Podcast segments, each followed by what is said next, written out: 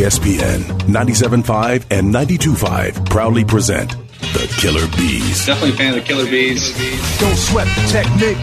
Live from the Veritex Community Bank Studios, here comes the fastest three hours in Houston sports radio. Here's Joe Blank and Jeremy Branham. Oh, hell yeah. You about to get all stung up. Ooh, what up, H-Town? Hey, how we doing? He's Blank, I'm Branham, it's Joe George behind the glass, and it's a getaway edition of the Killer Bees on this Friday afternoon. Uh, it is also Houston Texans playoff weekend, huh? Huh? How about that? They have a playoff game tomorrow. It is a sellout, officially a sellout. They announced that yesterday. Uh, that's good to hear. That's great to hear. That's outstanding. Uh, Astros did a lot of arbitration stuff, and people in this city like to overreact to arbitration stuff. Uh, we'll get to that. I don't know if you've noticed Hannah and Ka- Kyle McNair have been doing this little media rounds thing, mm-hmm. some positive P R. Can't imagine why they would do that this week. Have no idea why they would do that this week, other than there's a lawsuit and there's an envelope that they're trying to keep sealed. Uh, we'll fear factor a bunch of the uh, the Browns players as well. But look, Texans, Browns tomorrow, biggest N F L game in this city in four years, Blankers. What's the number one reason why the Texans win, the number one reason why the Texans lose? Everybody can play along, seven one three, seven eight zero, E S P N, H R and P listener line, seven one three, seven eight zero, three seven seven six. Let's start with the reason the Texans win, Blankers. Okay. If they win, what's the number one reason why? See, I, I think the easy answer is, you know, C J. Stroud. I think the answer that I was leaning more towards is they put pressure on Joe Flacco. If they can put Joe, pressure on Joe Flacco, I think every that they, everything changes, because you get, you know, a majority of your defensive guys that missed the last time they played back. You get a defense that looked like it was it could be pretty stout up the middle in terms of stopping the run. But if he can't air out that that cannon and and, and Cooper can't do what he did the last time, and you put pressure on him to where he's not the most agile guy in the world anyway. But if you can put pressure on the edges, I think it changes absolutely everything. And I, and I have enough confidence that the Texans are going to be able to put some points on the board. So I'll say that they, if they could put pressure on Joe Flacco, that that is the biggest key to victory for them. I would give you grief because you said a couple there, but I also have a couple. Okay. So it's right. more it's more like a one A and a one B. To me, it's stopping Amari Cooper. Like, I... I don't necessarily believe in Joe Flacco. Like, I know that Joe Flacco's had this, you know, flurry of a finish mm-hmm. uh, to this regular season. He's still Joe Flacco. Like, he's still Joe Flacco. He's still the guy that was on his couch six weeks ago. He's still the guy that was unemployed the entire season. And he's had stops along the way since he left Baltimore, where he was a backup. He's had stops along the way where he started football games and they didn't win football games and he wasn't that good, because if he was that good, he wouldn't be chilling on his couch up until about six weeks ago.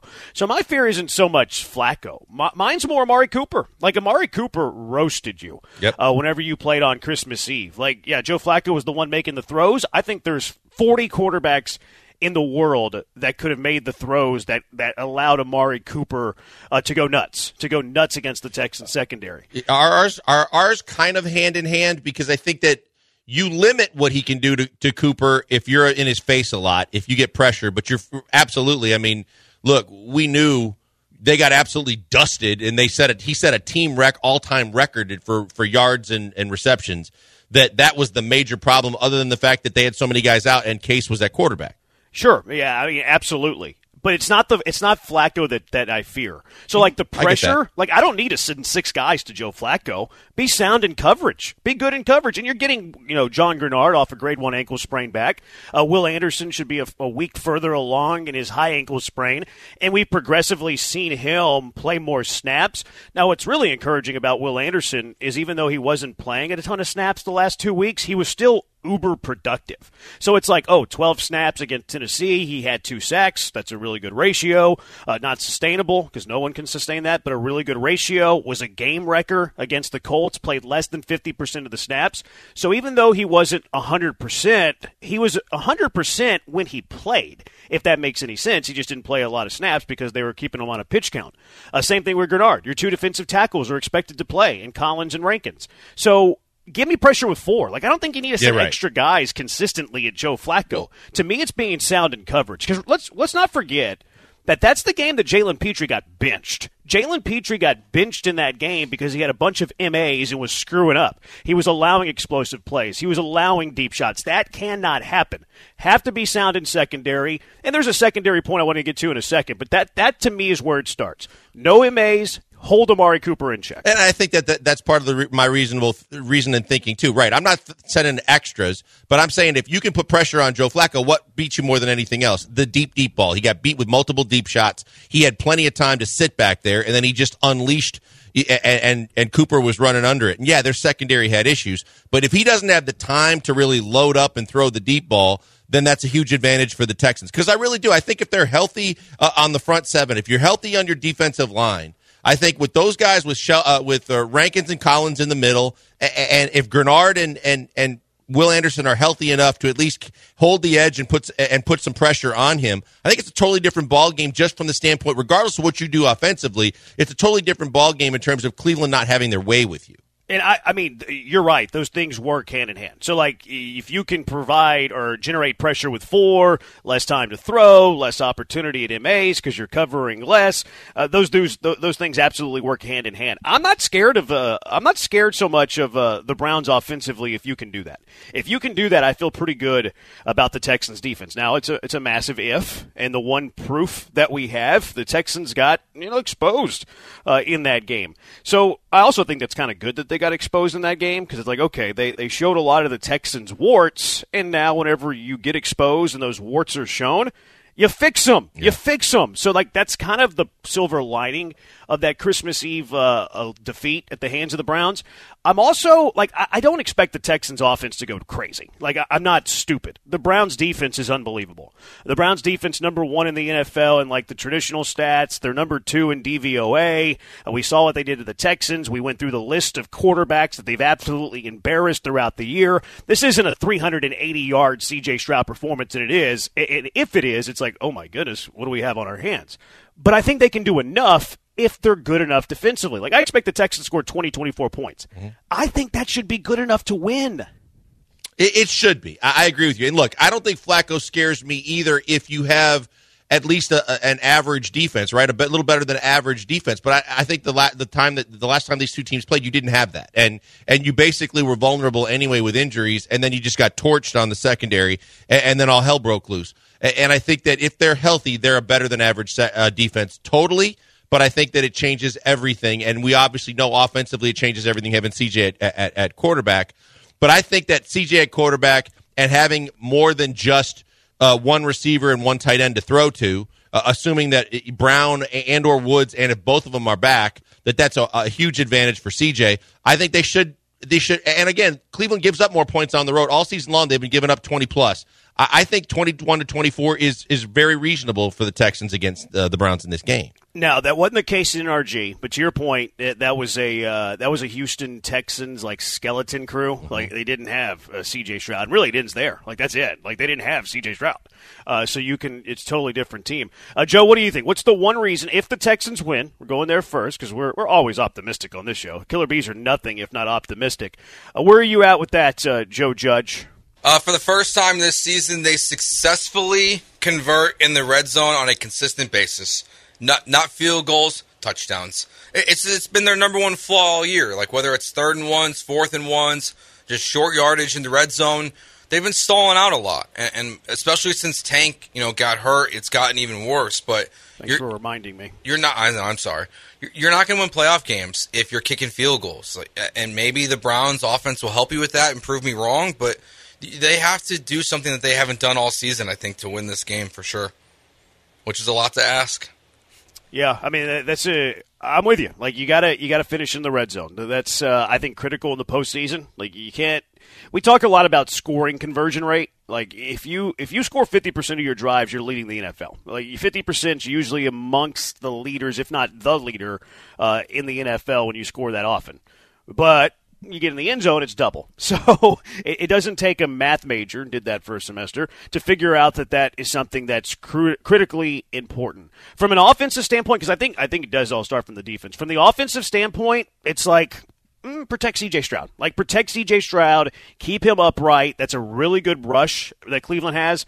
Uh, Case Keenum, like, poor, bless, bless his heart, he didn't have a chance against Cleveland the first time around. He had pressure in his face. When he was trying to scramble, he couldn't scramble. They were all over him. So the offensive line has to play well. Very interested to see who plays right tackle, either Charlie Heck or Fant. Mm-hmm. And then secondly, What, what does Slowik scheme up? Do you do you have the tight end on the extra side with the right tackle? Because maybe they line Miles Garrett up there so they avoid Laremy Tunsil. What are you doing with the running back when you're throwing the football? So not only is it an offensive line thing, whenever you're protecting C J. Stroud, it's the tight end. It's the it's Fullback. Beck. It's yeah. it's Dare, who's your third down running back because he's good in pass protection. It's C J. Stroud getting rid of the football quickly. So from an offensive standpoint, they win.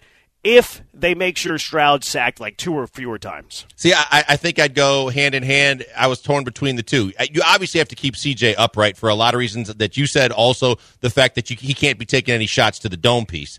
But I think the other thing, too, is you got to get more than sixty yards on the ground. You got to be able to run the football because if they know you can't run it and they don't have to do anything special to try and stop the run, their secondary is really good, and they are just going to pin their ears back, and then you aren't going to be able to keep C J Uh, upright because they're too good and they've shown it all year, and their pass rush can be pretty violent that if they know that they don't have to worry about the run game, they are going to be all over the backfield in C J. Stroud. And to that point, to piggyback off that, I don't think it needs to be like a hundred-yard performance. Like, I think it just needs to be they respect it. Like, they like have three and a half to four yards per carry. You know what I mean? Like, I don't think it needs to be this like otherworldly performance on the ground.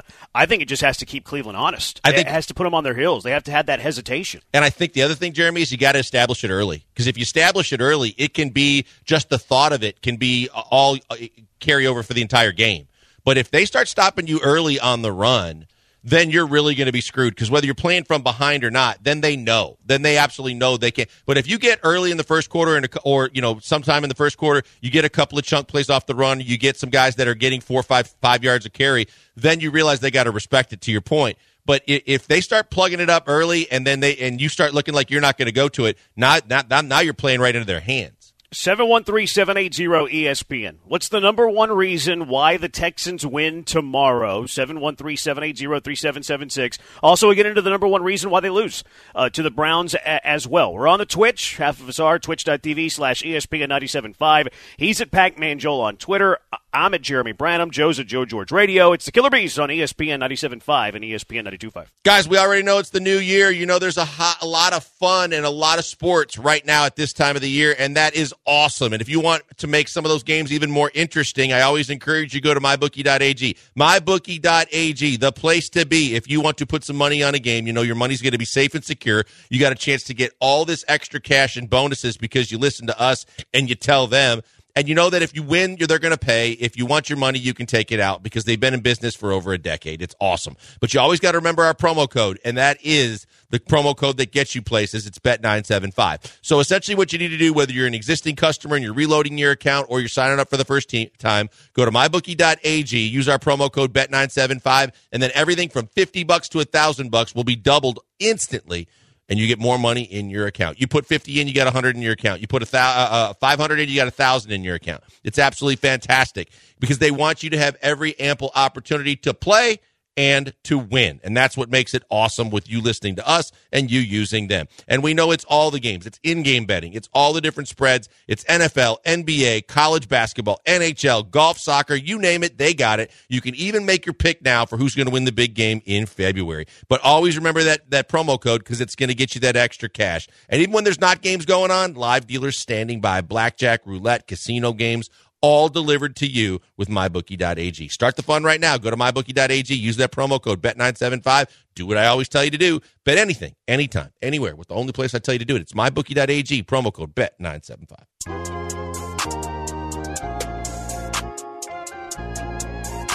Broadcasting live from the Veritex Community Bank Studios, deep inside the secret bee cave, it's Joe Blank and Jeremy Branham.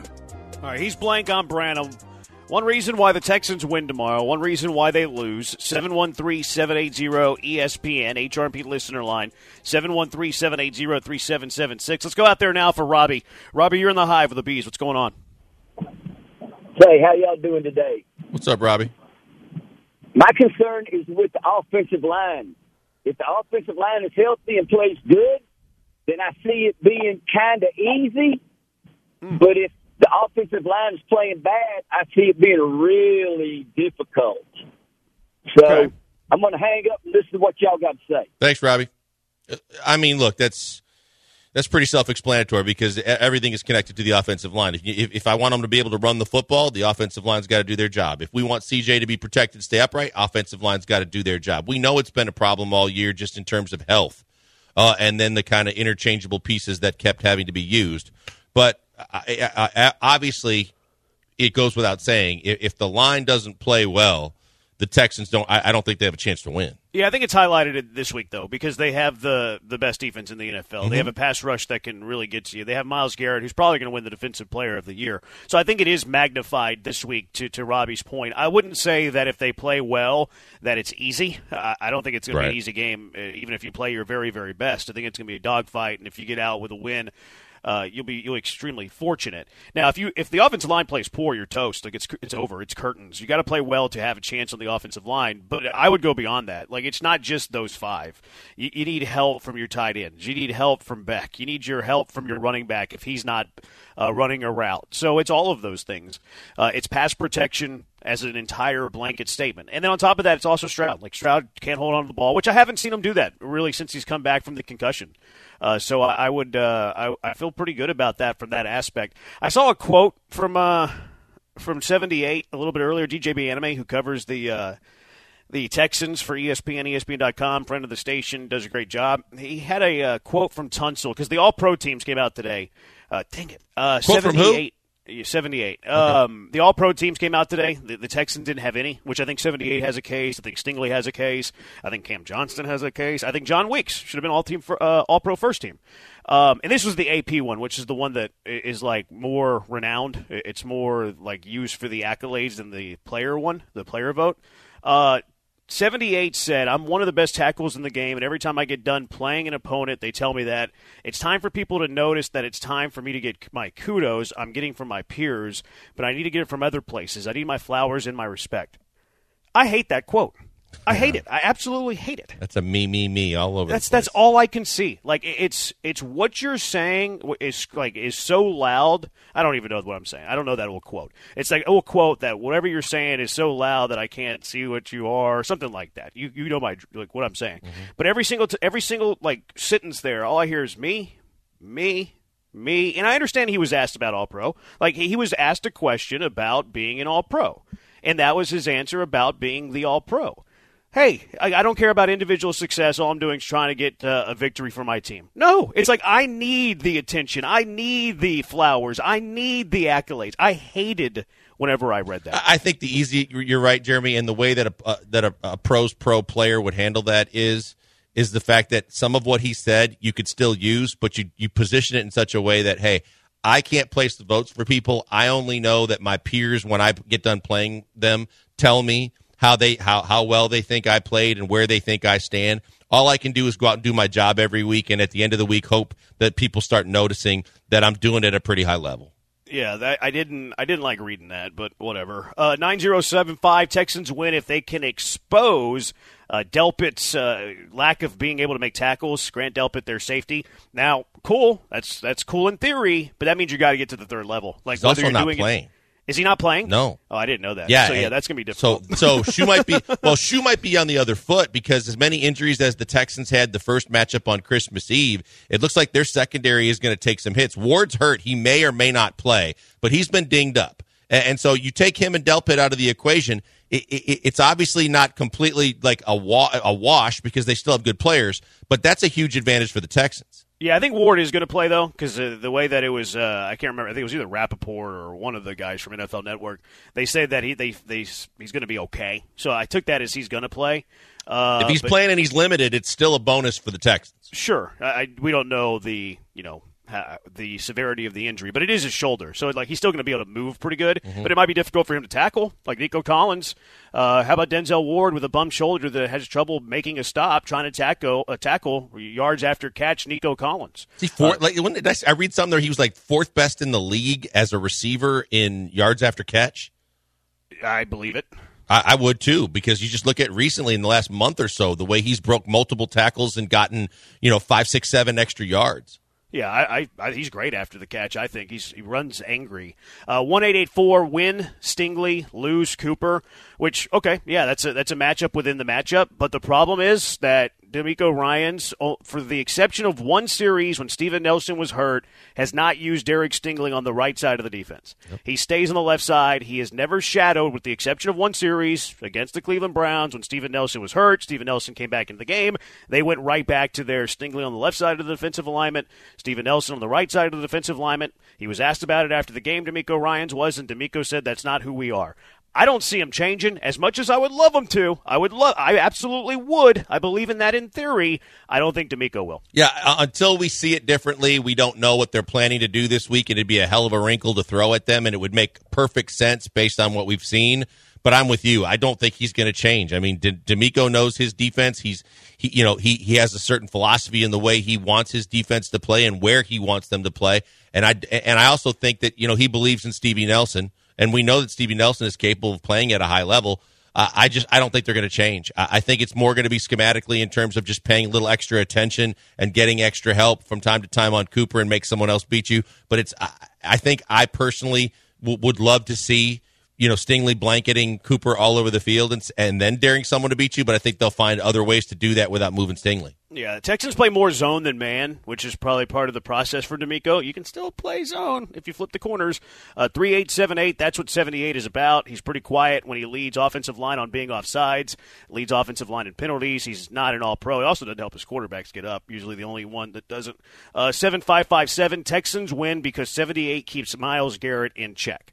T- seventy-eight has good numbers against Miles Garrett in their history. I don't think that Myles Garrett's going to line up on that side of the offensive line um, more than forty percent of the time. I, I think he's going to move back and forth, but I would guess, would be my prediction, that Garrett's lined up on the right side of the Texans' offensive line more than half the snaps he plays. I mean, wouldn't you? When you yep. look at the alternative and, and know that either Hector Fant, whoever you put over on the other side, you don't think like an all-world defensive end isn't just salivating going, let me see, I could go up against Tunsil, who's, at, you know, at worst, top five, one of the top five tackles in the league, or I could go against one of these guys and and, and have my way uh, and get home probably a lot easier. Yeah, I could see that happening. Now, the Texans are, know that as well, so you're probably looking at playing some tight end help over there, or maybe Chips. You have an extra tight end, depending on the personnel. Maybe you play some two tight end sets. Maybe you have the running back chip them on the way out of the uh, backfield. So, I mean, that's going to be something to, to monitor. It'll be a fun game within the game as well. Uh, uh, Next Gen Stats actually tweeted something about this the other day. Uh, Myles Garrett aligned to the left edge on a majority of the snaps for the only time in a game this season in Week sixteen against the Texans to avoid Laremy Tunsil. There you go. Garrett instead primarily went against right tackle Charlie Heck, generating only four pressures in seventeen matchups. Hmm. Okay, so that's I mean that's is that not a lot? Like they say that like it's not a lot. That's about twenty-five percent of the. It's twenty-three percent. Yeah. Yeah, I mean that's that seems like a decent amount, right? Yeah, I would say twenty-three percent is a lot more than you'd like, but it's now, also better than I think Charlie Heck would do. Yeah, but I also think Heck, uh, Heck had help. Like, Heck, Heck had the help that we're talking about. He had tight ends on that side, might have had double tight ends on that side, had running back protection on that side, had Beck protecting on that side. He had help. Uh, I'm intrigued if they go with Heck tomorrow. Like, we, we've been hearing reports that the, the starting offensive line that they've been showing has Fant at right tackle and not Heck. So that's his first play from scrimmage. Who's playing right tackle? Like, that's that's what I'm looking for whenever they come from the sidelines and step on the field. Who is the right tackle? Because that guy is probably going to get a healthy dose of Myles Garrett. Yeah, no doubt about it. I mean, you look at it, too, and say, well, Heck played him before. Do you, is that an advantage or a disadvantage if they're playing again? You, you don't think that Myles Garrett learned – advantage. Uh, I, I think it's advantage for the Texans. Yeah, I do. I think he knows what Myles Garrett can do. I think Myles Garrett also now knows exactly how he's going to try and defend him and, and probably is going to try and do some things differently too. But it's like when we talk about if you're playing a team, you know, two games in a row or back-to-back uh, in terms of... Which does, I think is a myth. Yeah, do, does it help or hurt? I think both guys learned something along the way. But at the end of the day, look, just based on merits, Myles Garrett's one of the best pass rushers, if not the best pass rusher in this league. And you're not putting your A-team out there against him, so you're going to probably have to get use help to try and stop him. Total Arlington says Texans need uh, touchdowns, not field goals. Thank you for that, Total Arlington. That's the analysis that you would get from someone up in the Metroplex. Uh, Lamont says number one reason Texans lose, Slowik is distracted with all the potential interviews. I don't see that at all. I think that's way more of a distraction than anything going on with this little ownership legal suit. Like, no one in the locker room cares. Well, they might care, but they're not going to let it distract them at all with what's going on with Cal and Kerry.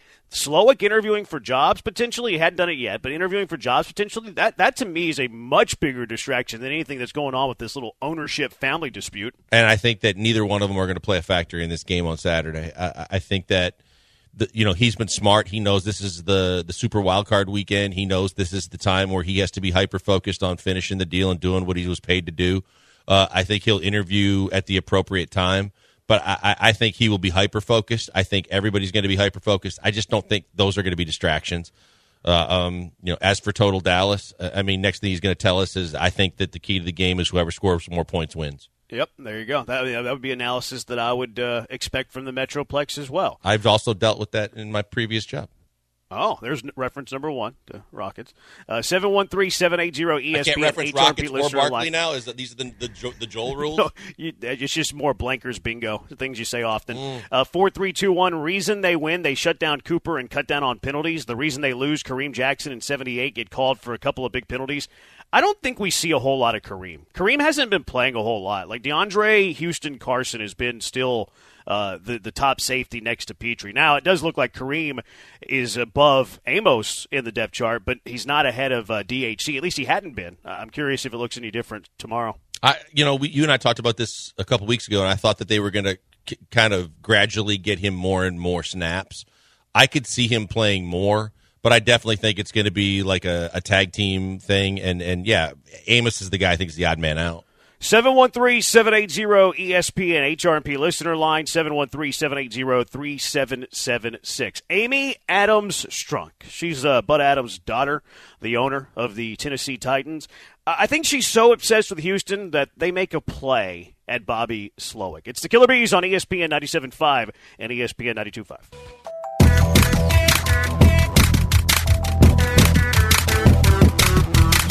You're back where you belong, in the Veritex Community Bank Studios with the Killer Bees, who won't sting you unless provoked. Here's Joel and Jeremy. Uh, he's Blank, on Branham. Joe George is hosting a post-game show tomorrow. Uh, Texans back in the playoffs, and this Saturday we'll have an E S P N ninety-seven point five Texans post-game show after the Texans playoff game. Done done.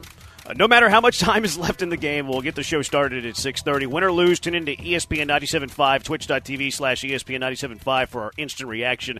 Uh, Connor and Joe hosting the show, correct? And then uh, you're getting all sorts of E S P N ninety-seven point five personalities to work for free on the weekend? Yeah, whoever wants to call in or, or show up is more than welcome. They all know that. Okay, very good, very good. Uh, I will be uh, – I'll tune in. How about that? I'll tune in for – how long y'all going?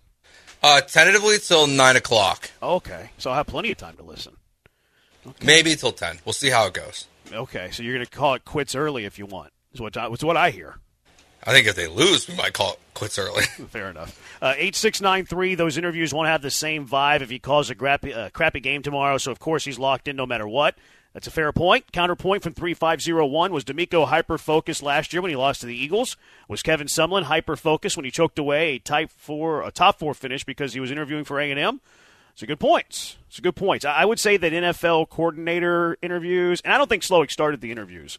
Like I don't think he I don't can, think so either, technically or legally. So it's a little different than the Sumlin thing. Now D'Amico might be a fair point. That could be a fair point because that was far enough along where he was probably already talking to some teams. But that's what I said. I think that it's nice to be wanted, and he, there's going to be a time for it. But he also knows that, you know, one of the one of the ways that maybe he even gets more uh, of a look wherever he's interviewing is if he does his job correctly this week, and he's got to be focused on that. I just don't think it's going to be a distraction. Now, maybe later on, like if you get to a point where there's a you, you had a, where teams get a bye, or that's when they normally interview, or you know if. Everything would line up correctly, and you'd be between the conference championship and the Super Bowl, and interviews go on there, and then it could be a distraction. I just don't think it's a distraction right now. seven one three, seven eight zero, E S P N, H R M P listener line. Ocho, uh, the reason for the Texans' win is they should have the advantage in special teams, since for the second consecutive season, the Houston Texans finished with the N F L's best special, uh, special teams.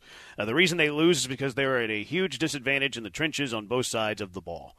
Uh, I disagree on that the, that part. Um, I would say that they are at a disadvantage. I would give the Browns the edge defensive line versus the Texans offensive line, but I would also give the Texans defensive line an edge over the Browns offensive line. Yeah, I would agree with that. What'd you say yesterday? They've gone through like two, two, three, two three or tackles three left they've lost ta- for the year. Tackles already. Yeah. So, yeah. And look, I don't think this is your your your relative's favorite Texans offensive line of the past. I think this offensive line has proven, even though they've been dinged up all year, more times than not, they've been able to kind of bend, not break. They've been able to hold their own. Yes, C J's taken a couple of shots, but it's been way better than it started out in the first two weeks when you had eleven, gave up eleven sacks and looked like you were just nothing but a sieve and you was going to be a disaster all year. I think they'll find a way to give him the time. I think with Slowik calling the plays and with C J doing what he's been doing, he's going to get the ball out of his hands quickly and, and, and having a, a, a more – Uh, trusting complement of receivers to choose from, too, along with Schultz. I'm not as concerned about the offensive line as I have been from time to time during this season, and I feel like they're gonna they're gonna hold up all right against the, the a tough defensive front.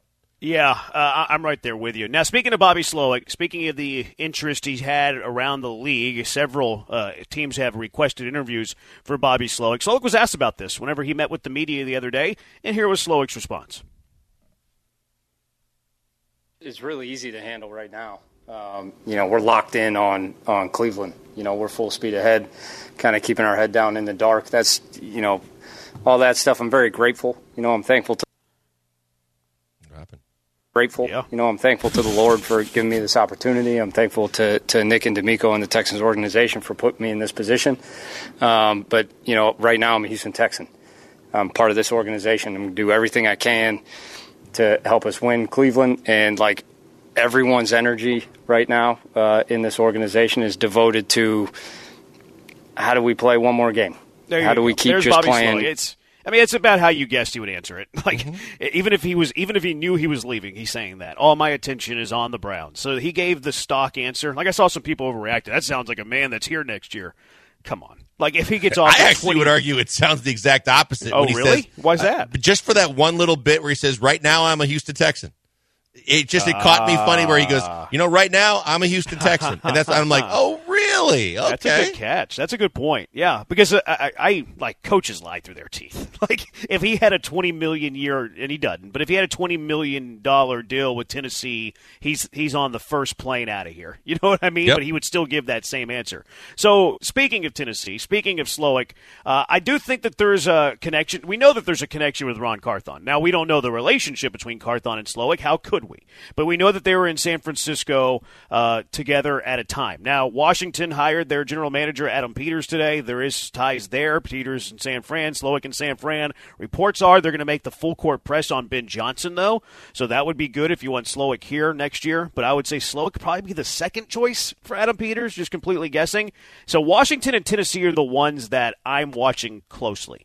Uh, they're the only ones that I really think Slowik has a chance. Maybe if the Chargers get, like, super cheap and they they don't hit on their like top three, I could be slow I could see Slowik being like the fourth option, or that's really it, unless Carolina just blows Slowik away with money. I really don't eh, maybe so maybe maybe I'm not putting enough stock in that. I mean, you could be right there. Yeah. But I think but Washington and Tennessee are, are clearly the top two no teams for me. You agree with that? Yeah, totally agree with that. And, and because of what you mentioned, I mean, look, when you've got look the, the Carthon and Slowik were in the Niners organization the exact same time. The exact same amount of time in totality. So you got to believe they know they're they're very familiar with each other, whether they were best buds or not. They know each other. You, you know that you've got connections to San Francisco and to Slowik in both cases, and you've got guys that are looking to kind of change the narrative. And you, I think part of the reason why they got their jobs was because of the fact that they're they're they're very in tune with the the newfangled N F L and the way the West Coast offense in San Francisco has done things, because they've had so much success across the board, both in the front office and with the way they've done things on the football field. And if you could take that another step and take a guy that comes from San Francisco roots, it's kind of like when the Texans went overboard on the whole Patriot South. Yeah. But but this has been more successful. So if you look at it and say no one's going to bat an eye or be pissed off at you if the guy that you're looking at is a guy that came out of the Niners system the same way you did, and you guys had all that success when you were there, a lot of people are going to say, good, let's do what they've done because you could do a lot worse. Yeah, eight six nine three says uh, Miko's resume was already top tier before that game versus Philly. Bobby's still proving himself. And while I agree with that, I agree with what you said, eight six nine three. I do get the feel that the Texans fan base kind of diminishes Slowik's resume because they want him here another year. Because, like, look what you just said. Like, yep. Bobby Slowik comes from the Shanahan tree, which is the hottest tree in the N F L. It's the hottest offensive scheme in the N F L. He's literally calling plays right now. What other, what other coordinator in the N F L that is calling plays is attainable for these teams? To me, it's Slowik. I think it's clear in a way, Bobby Slowik. And on top of that, we all think that C J. Stroud is ninety-nine point nine percent the reason for the offensive success. But other teams around the league, especially a team like Tennessee, who has a young quarterback, oh, this is the guy that helped guide the rookie quarterback to the best rookie quarterback performance this century? Well, yeah, if you're Tennessee, why wouldn't you want that for Will Levis? But I, I go ahead. No, I was going to say, you're right. From a fan's perspective, it's natural for them. They should be, instead of just kind of not kind of poo-pooing it and saying it's not him, it's C J. From a Texans fan perspective, they should say, if it ain't broke, don't fix it. Let him keep going. Give C J less to worry about in the offseason and, and not have to worry about a new coordinator and possibly a different playbook, and let him keep cooking instead of taking any kind of extra yeah. time and, and half step back to try and Re- recalibrate and get used to another playbook and another system and another coach. That that would be my first line of thinking. I don't think they would do that. I think that they would they would try to find somebody that had the same scheme, same language, because I, I think that they would try to you know keep things uh, suitable and optimal for C J. Stroud. Uh, but even even if C J. Stroud was one hundred percent the the reason for the Texans' offensive success and none of it was Bobby Slowik, I still don't want change. Like oh, I, I, don't I personally don't want change, but I do think that there's a better than fifty-fifty shot that he's gone. The second the second thing that I think's in play with Tennessee is the owner, Amy no Adams Strunk. Bud Adams, of course, moved the Oilers to Tennessee, and Amy Adams has really had an obsession with Houston for a while now. Let's not forget she hired Mike Vrabel, who came from the, the Houston Texans. He was the defensive coordinator, not a very good one, I might add, in his only year calling defensive plays. Uh, I don't really want to put a whole lot of stock in all the players they brought to Tennessee, but you look at the like the lineage of players that they brought from Houston to Tennessee, like DeAndre Hopkins currently. Uh, there's tons of other like fringe players they brought in. I don't really think that's because she had an obsession to Houston. I think that was more coincidental. But then look at the Love You Blue uniforms this year and how they wore them to troll the Texans. Look what happened when U of H wore the, the H-Town Blue uniforms, the, the first college football game of the year, and they sent them a cease and desist. Amy Adams-Strunk is so obsessed with Houston that I think in the back of her mind she's more intrigued to Bobby Slowik because he's with Houston than he, than if Bobby Slowik was with the you know Cleveland Browns. She she, she plays petty. We know that, and, and just the uniform crap alone. You know that she plays petty, and you know that there is a, a longstanding bitterness against the city of Houston, and she wants the double whammy. She wants to take the offensive coordinator from Houston while getting a young offensive mind that looks like he is part of that new wave of Shanahan tree-type guys that can really lead this league forward. And I think that there's no doubt in my mind that that plays into this. There's no doubt in my mind that she would love that little extra kind of wink, wink, kick in the shorts to Houston while getting a coach that she thinks could take their young quarterback and try to do the things he was able to do with C J. So I, I think you're absolutely right. We said it yesterday when we did our little kind of predictions on, on how the organization's thinking, what they're going to do. No matter what Carthon wants to do, if she she's going to have a loud voice in the room, and if that's the way she wants to go, I, I fully believe that's the way they're going to push to go. sixty-four thirty-four, such a Titans thing to take our colors and our O C, nine seven eight zero. If Slowik leaves, what do the Texans do at O C next year? I I think – I know he's your boy. I just don't know if Johnson's ready to go from quarterback's coach to O C. I, I think he'll he'll get it. He'll get the interview. He'll have every chance to try and prove that it's his. But I think they'll. I think there's other guys coming out of the Shanahan tree that maybe D'Amico might look at as well. I, Johnson's going to get the first crack at it because, to your point, if you just want to keep it the way it's been going and keep C J in the same system with the same terminology, that would be the way to do it. Yeah, I, w- I hope Mike McDaniel gets hammered uh, this week in Kansas City and the Dolphins fire him, and then D'Amico can hire an old friend in Mike McDaniel, and he can be the offensive coordinator. Okay, that's not realistic. Good luck with that, yeah. uh, I, I love Gerard Johnson. I think he's going to be a superstar head coach. He's he's had one year with the Shanahan offense, so like that, that gives me a little bit of hesitation there. The name I find interesting is Clint Kubiak. He's currently mm-hmm. the passing game coordinator in San Francisco. He, he's been there for a while. Let's not forget the Shanahan scheme was a, a disciple of the Kubiak scheme. Like, there's a lot of the same right. principles of Kubiak and Shanahan. So Clint Kubiak would probably be very high on, on my list. In fact, I would say that he'd be my favorite. Can I ask you guys something? I feel like it's him or Greasy, honestly. Yeah, Greasy, I don't. I don't know as much. Like, Greasy's, he's only been with that scheme for what? This is his second year? Yeah, yeah. I mean, it's it's been less, like, for sure. And but Kubiak, you just... like, Kubiak was raised under the yeah, Kubiak I, offense. I, I like the Kubiak call, but I think that in looking at how he could look, I was going to ask you guys, because you know, most times you can't leave, you don't leave a team for another job unless it's a promotion. But if Smith leaves Miami under McDaniel mm-hmm. uh, and he comes here because he can play call, yeah. is that enough of, of a of an added promotion that he could leave? Uh, I don't know if Miami would, but I would absolutely say it's a promotion. Like, if I would too. An offensive coordinator versus an offensive coordinator calling plays is one hundred percent more significant and a bigger deal. But Miami might say differently. Uh, seven one three, seven eight zero, E S P N, H R and P listener line, seven one three, seven eight zero, three seven seven six. Let's rank the fourteen playoff teams. fourteen teams in the N F L playoffs. We all ranked them. We'll tell you who we think's the best, who we think's the worst, and everything in between. It's the Killer Bees on E S P N ninety-seven point five, E S P N ninety-two point five.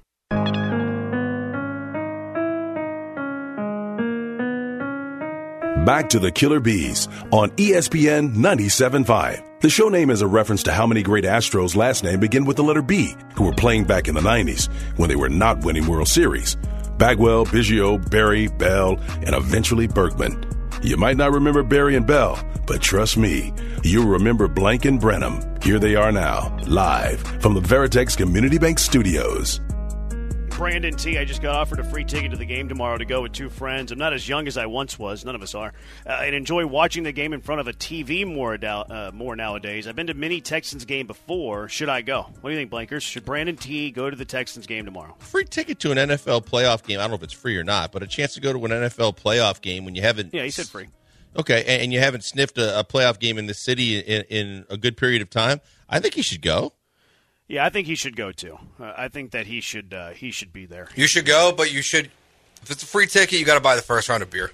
Well, no oh, doubt. Yeah, just making sure. Just making sure we're all on the same page. That's absolute. Yeah, I mean, just making sure.